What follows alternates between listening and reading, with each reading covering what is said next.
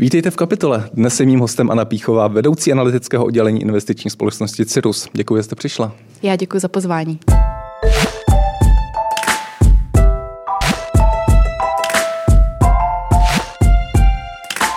Začnu první otázkou, trápí asi většinu Čechů. Inflace, zdražování. V posledním měsíci dosáhla inflace 6%. Jak dlouho bude ještě růst? Myslím si, že inflace bude růst ještě pár měsíců a že vlastně na začátku toho příštího roku se podíváme ještě na mnohem vyšší meziroční inflaci, někdy až okolo 7%.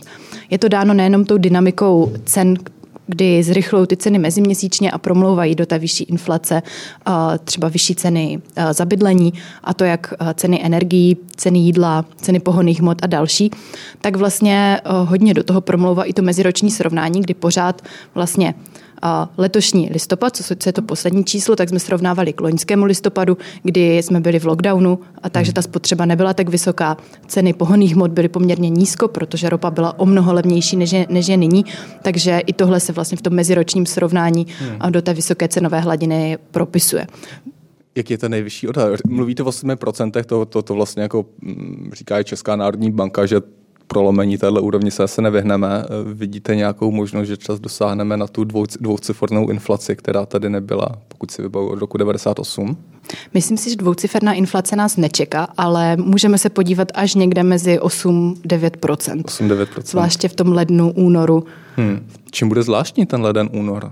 Ono to často tak nějak jako skočí, nyní to bude ovlivněno asi těma, eh, tím DPH u cen energií, které budou odpuštěny. Budou tam ještě nějaký další faktory, které poženou tu inflaci nahoru? Je to zejména růst ceny plynu, růst ceny hmm. Eh, energií, které pořád zdražují. Eh, je to taky důsledek pohon, jako zdražování pohonných hmot, které oproti zase tomu loňskému nebo jakoby ještě letošnímu lednu budou, budou v tom příštím roce o mnoho výš. Zdražují také potraviny, elektronika, auta, všechno vlastně spotřební, spotřební zboží kvůli těm problémům v těch dodavatelských vazbách.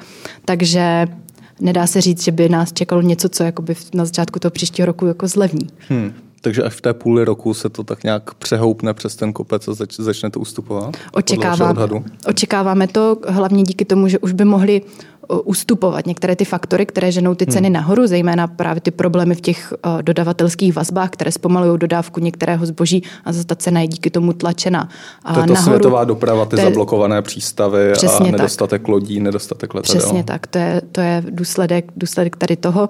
A zároveň by taky měl, měl polevit ten tlak na růst cen stavebních materiálů, které taky zdražovaly vlastně kvůli tady těm problémům spojených, spojených s covidem. A zároveň už v létě ta srovnávací základna bude hmm hmm. nižší, než je tomu teďka, protože vlastně budeme srovnávat léto 2022 vůči létu 2021, hmm. kdy už ta cenová hladina byla trošičku vlastně vyšší, než hmm. tomu bylo v roce 2020. Jste zmínila ten, ten, ten eh, zablokovaný obchod, ty, ty globální faktory. Tady je vlastně velká diskuze a vede se i v České národní bance, která je kvůli tomu rozdělena v poměrem 5-2. Eh, pokud si dobře vybavuju, co vlastně způsobuje tu inflaci, jestli jsou to ty domácí tlaky, jestli jsou to ty zahraniční tlaky. Vlastně přerostlo to i ve velkou ostrou politickou výměnu mezi panem premiérem a panem guvernérem. Eh, jak, jak to vnímáte vlastně? Co stojí za tou inflací primárně? Je, je, jsou to ty domácí české vlastně jako věci, které Česká národní banka může ovlivnit tím růstem úrokových sazeb, nebo jsou to ty zablokované přístavy a nedostatek letadel? Já bych řekla, že tím primárním faktorem, co vlastně nastartoval ten rychlý růst cen, eh, byl COVID a problémy spojené s COVIDem. A ty se podepsaly jak na tom zahraničí, tak i v, hmm. jakoby v těch domácích faktorech, takže do toho promlouvají oba tyto faktory. Uh, do těch zahraničních tam jsou ty zmíněné, prostě zablokované přístavy, problémy v dopravě, nedostatek komponentů, nedostatek uh, materiálu, zdražování, uh, jak cen těch energií, plynu, uh, různě dalších, dalších komodit, tak vlastně taky i uvolněná měnová politika v zahraničí, jak v Evropě, tak v Americe, která samozřejmě, my jsme malá otevřená ekonomika a tudíž si jakoby i importujeme ty zahraniční faktory hmm. a i vlastně tedy ty vyšší ceny. Ale hrajou tam roli i ty domácí faktory, jako je právě byla ta zadržená poptávka. My jsme byli poměrně dlouho v hmm. lockdownu, lidé nemohli utrácet s tím, jak se ekonomika otevřela, zase ty peníze šly šli do toho trhu lidé, začali znovu utrácet, chodit do restaurací, do obchodu. Všude možně začalo se cestovat, takže i tohle se projevilo vlastně hmm. na, té, na té inflaci. Stejně tak uh, jsou to ty ceny uh, nemovitostí, které zdražují jednak kvůli materiálům a jednak kvůli pořád vysoké poptávce. Vlastně nastartoval to taky ještě covid, kdy uh, Češi znovu jakoby zjistili, jak je fajn mít vlastně nějakou vlastní chalupu, chatu a podobně, kdy ceny těchto nemovitostí šly Vlastně i ten home nahoru. office možná, že jo, také nebyl ten... zahození během covidu. Přesně, přesně. Změnili se trošičku uh, i takové to nastavení těch lidí, že uh, mnoho, třeba já jsem to viděla i u svých známých, kteří hmm. se rozhodli, že už nepotřebují vlastně bydlet ve městě, že se můžou odstěhovat někam jakoby za město, koupit si tam byt, koupit si tam dům a vlastně pracovat hmm. jakoby na dálku. Takže tohle všechno hnalo, hnalo nahoru i ty, i ty hmm. ceny nemovitostí, které taky pomocí toho imputovaného nájemného takzvaně takzvaně promlouvají do té, hmm. do té vyšší inflace. Eh, to imputované nájemné nebudeme zabíhat do, do detailu, hmm. ale eh, plně to, pokud se nepletu, plně to nezohledňuje ten reálný růst cen nemovitostí. Souhlasí to, že tím to pádem tak. vlastně ta celková cena, eh, ta, ta celková inflace je vlastně trošku podstřelená tím, že jsou tam ty nemovitosti zanesené pouze tím imputovaným nájemným. Je to tak. Takže ta reálná inflace může být reálně vyšší není než těch udávaných eh, posledních 6%? Může to tak být, ale zase ta reálná inflace pak i hodně závisí na každém z nás a na tom, jak má vlastně každý jeden člověk ten svůj spotřební koš. Někdo, hmm. za, někdo má náklady na bydlení 10% svého příjmu, někdo 80%. Hmm. Takže pak jsou, ty, pak jsou jako velké rozdíly, jak se to na koho, na koho podepíše. Není v té inflaci úplně zahrnut růst cen nemovitostí, nicméně u nás je stále poměrně hodně rozšířené jakoby vlastnictví těch nemovitostí, takže naopak ti lidé, kteří mají tu nemovitost, kteří vlastní hmm. a ta cena roste, tak je tam efekt toho bohatství, kdy oni díky tomu bohatnou. Hmm. Takže, takže ta reálná inflace je vlastně je vlastně vyšší než ta, než ta udávaná, ale ty dopady a ty negativa jsou hmm. na každého z nás jsou jakoby rozdílné. Od, rozdílné. Hmm. Dá se říct, o kolik může být vyšší ta reálná inflace? Nejde to takhle úplně jakoby přesně, přesně odhadnout, ale je to někde kolem cca těch 10%. Takže reálná inflace dnes, když Česká národní banka nebo statistický úřad říkají inflace je 6%, tak reálně je inflace 10%. Může být, jsou to ale jenom, jak říkám, odhady. Hmm. Eh, Česká národní banka zvyšuje úrokové sazby, stříc inflaci. Doufá, že se jí to podaří skrotit. Je to dobře?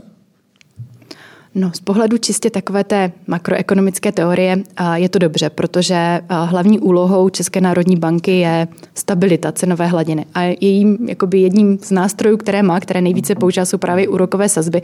Takže to, že se s nima vydala nahoru, určitě dobře je. Nicméně nemůže zase ovlivnit do nějaké větší míry prostě ty zahraniční faktory, hmm. které jsme zmiňovali, nebo například růst cen za energie.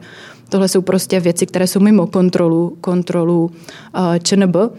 Takže uh, to, že zvýšila sazby, je určitě dobře, je to i dobrý signál pro ekonomiku jako takovou, s tím, že vlastně Česká národní banka nechce, abychom počítali do dalších let s vysokou inflací nebo s nějakou inflací, která by třeba byla na ty 3%, hmm. které jsme měli před tou, uh, před tou pandemí. Uh, ale zase musíme taky posuzovat pak i ty, i ty další, další faktory, kdy vlastně česká ekonomika se ještě plně nezotavila úplně z toho covidového propadu, což je rozdíl oproti, oproti například velké ekonomice Spojených států, která už je naplno, naplno zotavena.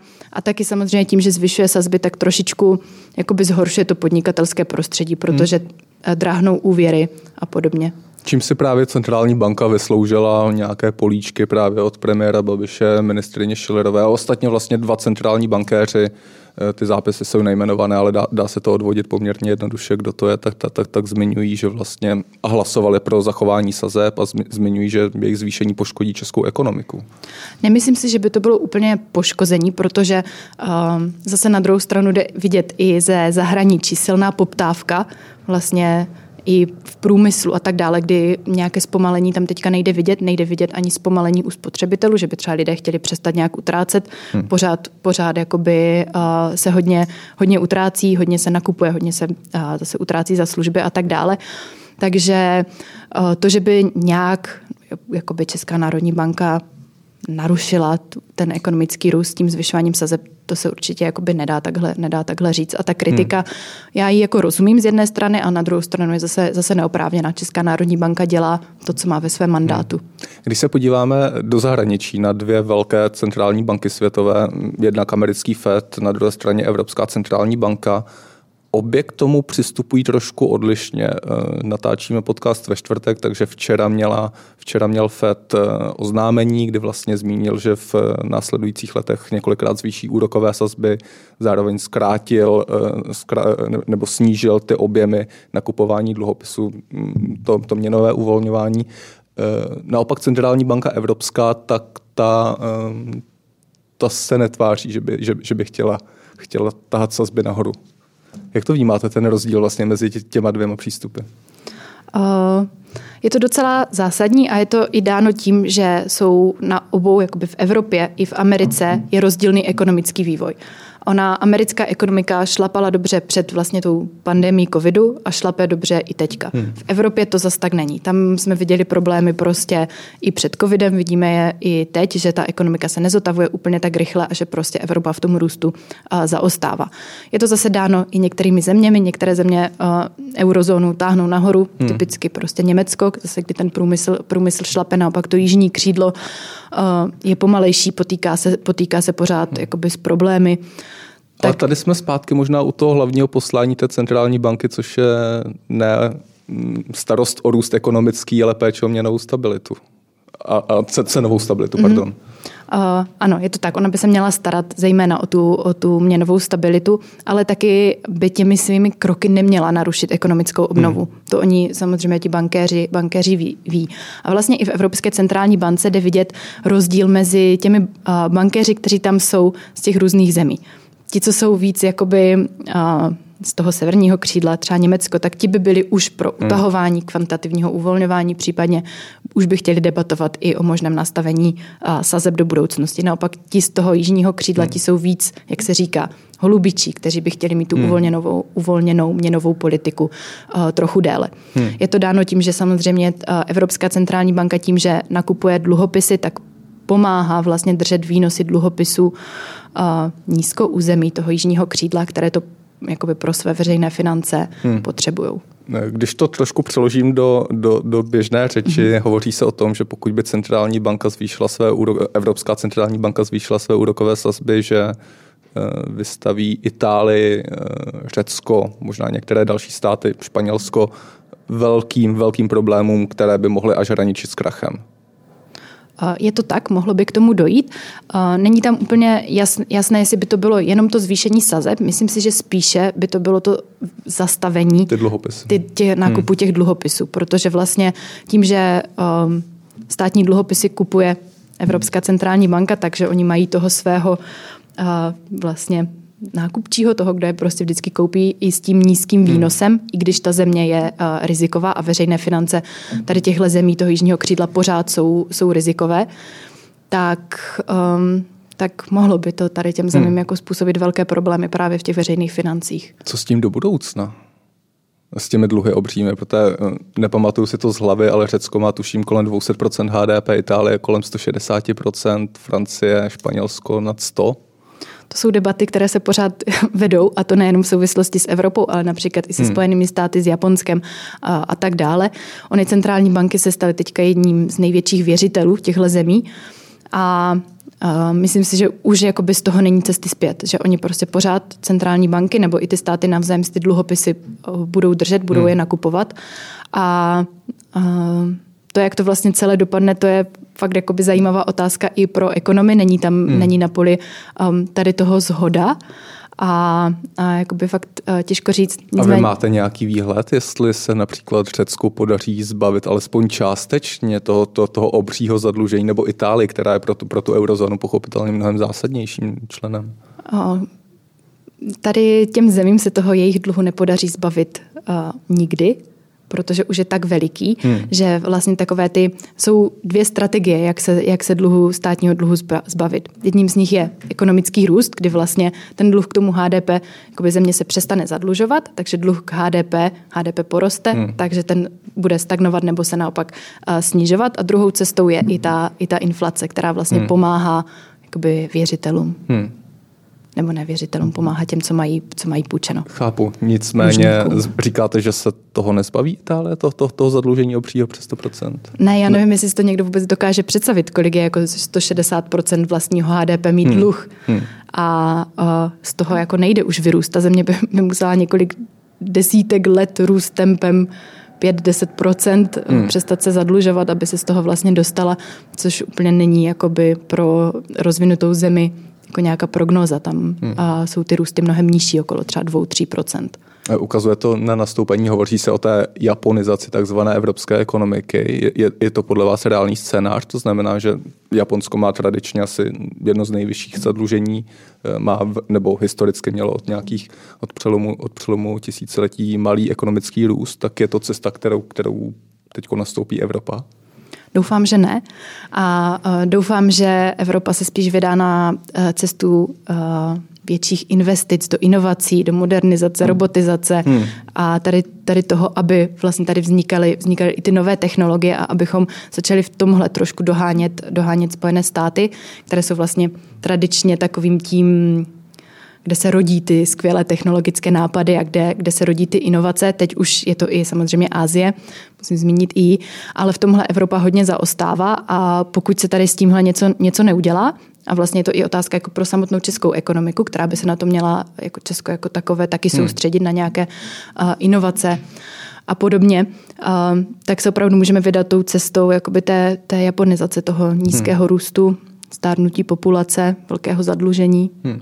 No ono se o tom hodně mluví samozřejmě, že, že by bylo skvělé dělat inovace a robotika a průmysl 4.0 a tyhle ty věci, ale, ale Zmínila jste, doháníme Spojené státy, doháníme Čínu a, a z pohledu na data mi přijde, že stále více zaostáváme za no, těmito ono by zeměmi. bylo hezké, kdybychom je doháněli. Ať už pohledem na nějaké patenty nebo jo, na cokoliv ono je, dalšího. Ono by bylo tak... hezké, kdybychom je doháněli tak. a kdyby, jako bylo by moc fajn, kdybychom do toho jako Evropa více, více šlápli hmm. do nějakého vývoje, ale uh, myslím si, že už jsme se dostali Možná šlapeme do něčeho jiného, zatím trošku to vypadá. vypadá to tak a už jsme se dostali takové jakoby spoždění vůči, vůči třeba Americe, hmm. že to bude, bude těžko dohánět, ale je to, je to jedna z těch cest, jak se vlastně vyhnout tomu, abychom dopadli, nebo aby nastala ta japonizace. Hmm. Největší tématem Evropy je zelená dohoda v posledních, hmm. poslední dekádách nebo budoucích dekádách.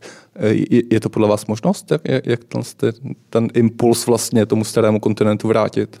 Já si myslím, že částečně to, to ten impuls je, protože uh, právě na poli té zelené energie je spoustu příležitostí pro nějaký nový vývoj a rozvoj. Ať už se jedná jakoby nejenom o elektromobilitu, ale například no se vůbec neinvestuje, uh, jak jsou ty velké nákladní lodě, tak do hmm. nějaké hmm. jakoby do snížení emisí tady téhle lodní přepravy nebo letecké přepravy. A to jsou zase právě ty oblasti, kam by se mělo investovat. A kdyby ty peníze měly směřovat a je tam ten prostor hmm. pro to něco, uh, něco zlepšit.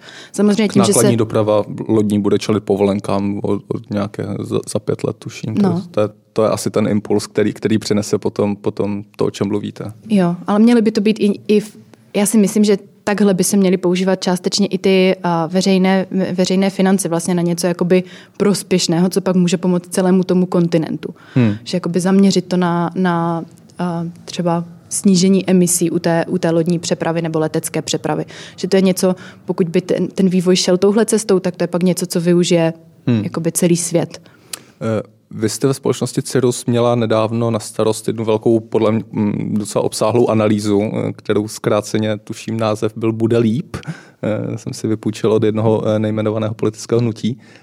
Ta otázka je jasná, bude líp v příštích, v příštích letech, v příští dekádě? Jste srovnávala několik různých indikátorů od mest mm-hmm. po mhm. vývoj bohatství a tak dále.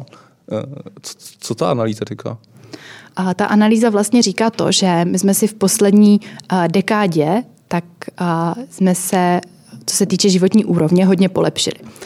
Rostly v Česku mzdy, a to vlastně jak v tom nominálním srovnání, tak i v tom reálném, kdy ten reálný růst mest je ten nominální očištění o inflaci, takže vlastně to, co si ti lidi užijou navíc za tu svoji, co za tu svoji práci, v tom co si reálně koupí, koupí navíc. A uh, my jsme se teďka kvůli té vyšší inflaci, o které už jsme se bavili, tak jsme se dostali do té situace, kdy ten příští rok bude tom reálném vyjádření spíše horší, než byl ten letošní rok. Hmm takže si, si o, něco, o něco pohoršíme. Nicméně ten výhled pak do těch dalších let, pokud budeme počítat s tím, že zpomalí eh, růst cenové hladiny, který by zpomalit uh, měl. A to, to asi jako, zpomalí, to všechno na to ukazuje. Všechno na to ukazuje, tak bychom se zase, tak by zase měl nastartovat trošičku rychlejší, uh, rychlejší růst mest. Hmm. A v Česku je to dáno hlavně tím, že ten trh práce zůstává pořád napjatý, že je rekordně nízká nezaměstnanost a vlastně víceméně všichni lidi, kteří chtějí pracovat, tak tu práci mají. A Pořád jsou nějaký, nějaký, nebo řada lidí registrovaných na úřadech práce. Je to tak, ale, ale částečně jsou to i třeba lidé, kteří mění práci hmm. a potřebují nějaký čas na to si tu hmm. novou práci a, najít, ale ta rekordně nízká nezaměstnanost a růst hmm. zaměstnanosti vlastně opravdu mluví o tom, hmm. že všichni co chtějí pracovat, tak, tak práci mají. A uh, tady tohle bude tlačit mzdy uh, i nadále, nadále výš. Takže hmm. si myslím, že si, že si jako uh, zaměstnaní lidi pomůžeme. Nicméně je tady riziko toho, že nám stárne populace a s tím jsou spojené některé, některé problémy, a jako je tlak například na veřejné finance, které úplně hmm. teďka po posledních letech nejsou v dobré kondici. Hmm máte naději s novou vládou, že, nebo ty signály, které vlastně jako zachytáváte od budoucího eh, ministra financí Staňury nebo od dalších členů, členů budoucího kabinetu, myslíte si, že eh, ta vláda půjde cestou napravování to, to, nebo konsolidací těch, těch veřejných financí? Nebo, protože ono je to těžké samozřejmě z toho politického pohledu najednou přijít a začít lidem škrtat a není to, není to nic prostého. A zatímco jsou ty signály od nové vlády, tak by opravdu chtěli jít cestou toho najít nějaké úspory v tom státním rozpočtu, ale vlastně bude to opravdu, opravdu poměrně těžko, hmm. protože ty kroky, kdy se eh, škrtá v rozpočtu, tak nejsou, nejsou příliš populární. Zároveň se nová vláda bude muset potýkat s problémem eh, nastavení penzijního systému v České republice, protože ten, ty výhledy do té budoucnosti opravdu jako nejsou, hmm. nejsou dobré uh, s ohledem na to, jak se vyvíjí demograficky uh, česká populace. Takže je před námi mnoho, vlastně před novou vládou, mnoho, mnoho výzev, jak se s těmi, s těmi veřejnými financemi uh, poradit a, a uvidíme, jak to na nás, na nás všechny nakonec, nakonec dopadne, ty, ty eh, škrty no, plánované. Ty, tyhle výzvy na důchodovou reformu stále před, před spoustou vlád, před současnou vládou. Eh, je tohle to skutečně, to budoucí čtyřleté volební období, skutečně ten kritický moment, kde musíme s tou důchodovou reformou něco udělat? Právě vzhledem eh, k vývoji té demografie, který je poměrně zřetelně popsaný, to znamená, že ta takzvaní Husákové, Husákové děti budou zač, začnou odcházet do důchodu a ta aktivní populace česká bude mno, vydělávat na mnohem více lidí, kteří jsou v důchodovém už režimu, ne, ne, než je tomu tak není. Opravdu se dostáváme už teďka kvůli té demografii do takového toho kritického bodu, kdy, řekněme, včera bylo pozdě na, tu, hmm. na, na to nějak začít plánovat tu reformu, protože u nás chybí i nějaká jakoby větší diskuze o tom, jak by ta, ta reforma měla být nastavena. Eh, chybí taky částečně i povědomí lidí o tom, jak by se mohli na důchod připravit sami, zatímco hmm. ještě třeba teďka jsou v tom produktivním věku, kdy vydělávají, tak jak se vlastně na to, na to stáří uh, zajistit.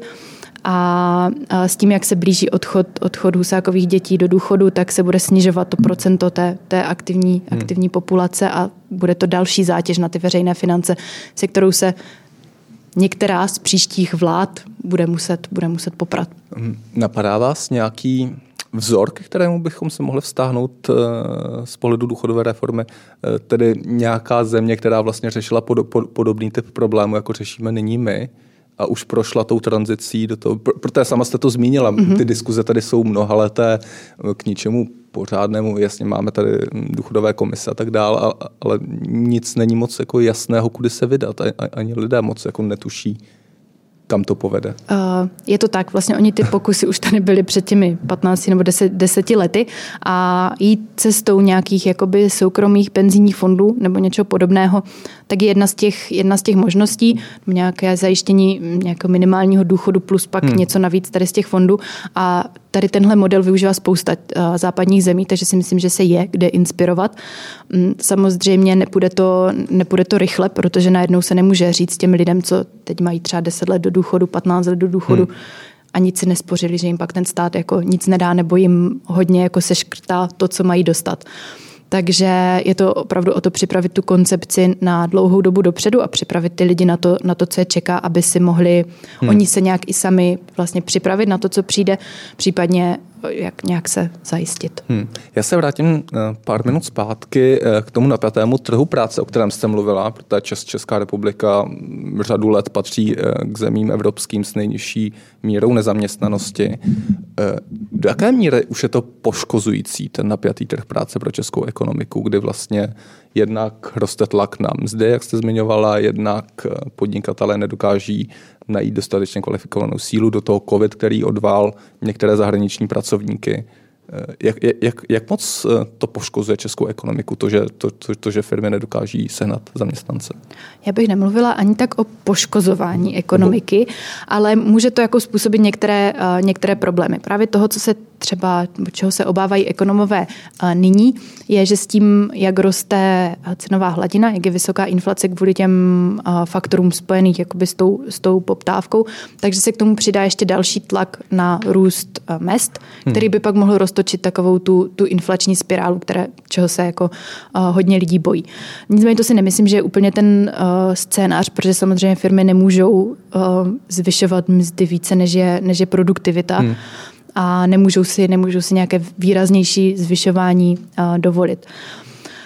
Uh, ten trh práce některé firmy poškozovat může, a to hlavně ty, které spolíhají třeba na tu méně kvalifikovanou hmm. práci, kdy uh, tady těm méně kvalifikovaným zaměstnancům musí platit více a nemůžou se spoléhat na ty zahraniční zaměstnance, kteří tady byli hmm. s covidem, pak, pak odešli. Takže v některých problémech to v některých odvětvích to problémem být může ale v některých to zase může být i příležitost. Myslím si, že právě eh, to, že je nedostatek lidí na trhu práce, tak může více vyvolat ty eh, ten tlak na to, jak jsem mluvila o té nějaké inovaci, robotizaci a tak dále, kdy se vlastně zaměstnanci hmm. budou moci nahradit, nahradit nějakými počítači nebo, nebo uh, prostě tu jejich práci zautomatizovat. A to je zase ta, ta cesta, cesta těch inovací do toho, do toho budoucna. Co pak s těmi zaměstnanci? To je ta věčná otázka. No ale oni teďka chybí. No není chybí, ale není potom chybí. pokud jedno odvětví zaměstnanců celé, například nějakého pomocného skladníka typicky, nebo typo, typologicky, tak nahradíte jako v dobrovízi v Amazonu e, robotem. Tak to, to bude pak jakoby uh, Otázka tak budou znamenat, jak, co ti lidi budou chtít jakoby dělat a jestli se budou chtít rekvalifikovat na nějakou hmm. jinou práci. Protože zase spoustu těch uh, prací samozřejmě... nejdou úplně takhle nahradit. Je to třeba služby a tak dále. Tam jako je potřeba, potřeba ten, ten lidský zásah, hmm. takže, takže to pak bude jakoby ta ochota těch, těch lidí, jestli budou chtít uh, si hledat jakoby práci hmm. v, jiném, v jiném odvětví třeba. Pojďme do závěru, ta, ta vaše analýza, nějaká překvapivá zjištění, co vás osobně třeba zarazilo, eh, co z toho vyplývalo a, a co není úplně intuitivní? Co není úplně intuitivní, tak je uh, takové to, jak Češi investují, nebo kde vůbec Češi mají uh, peníze.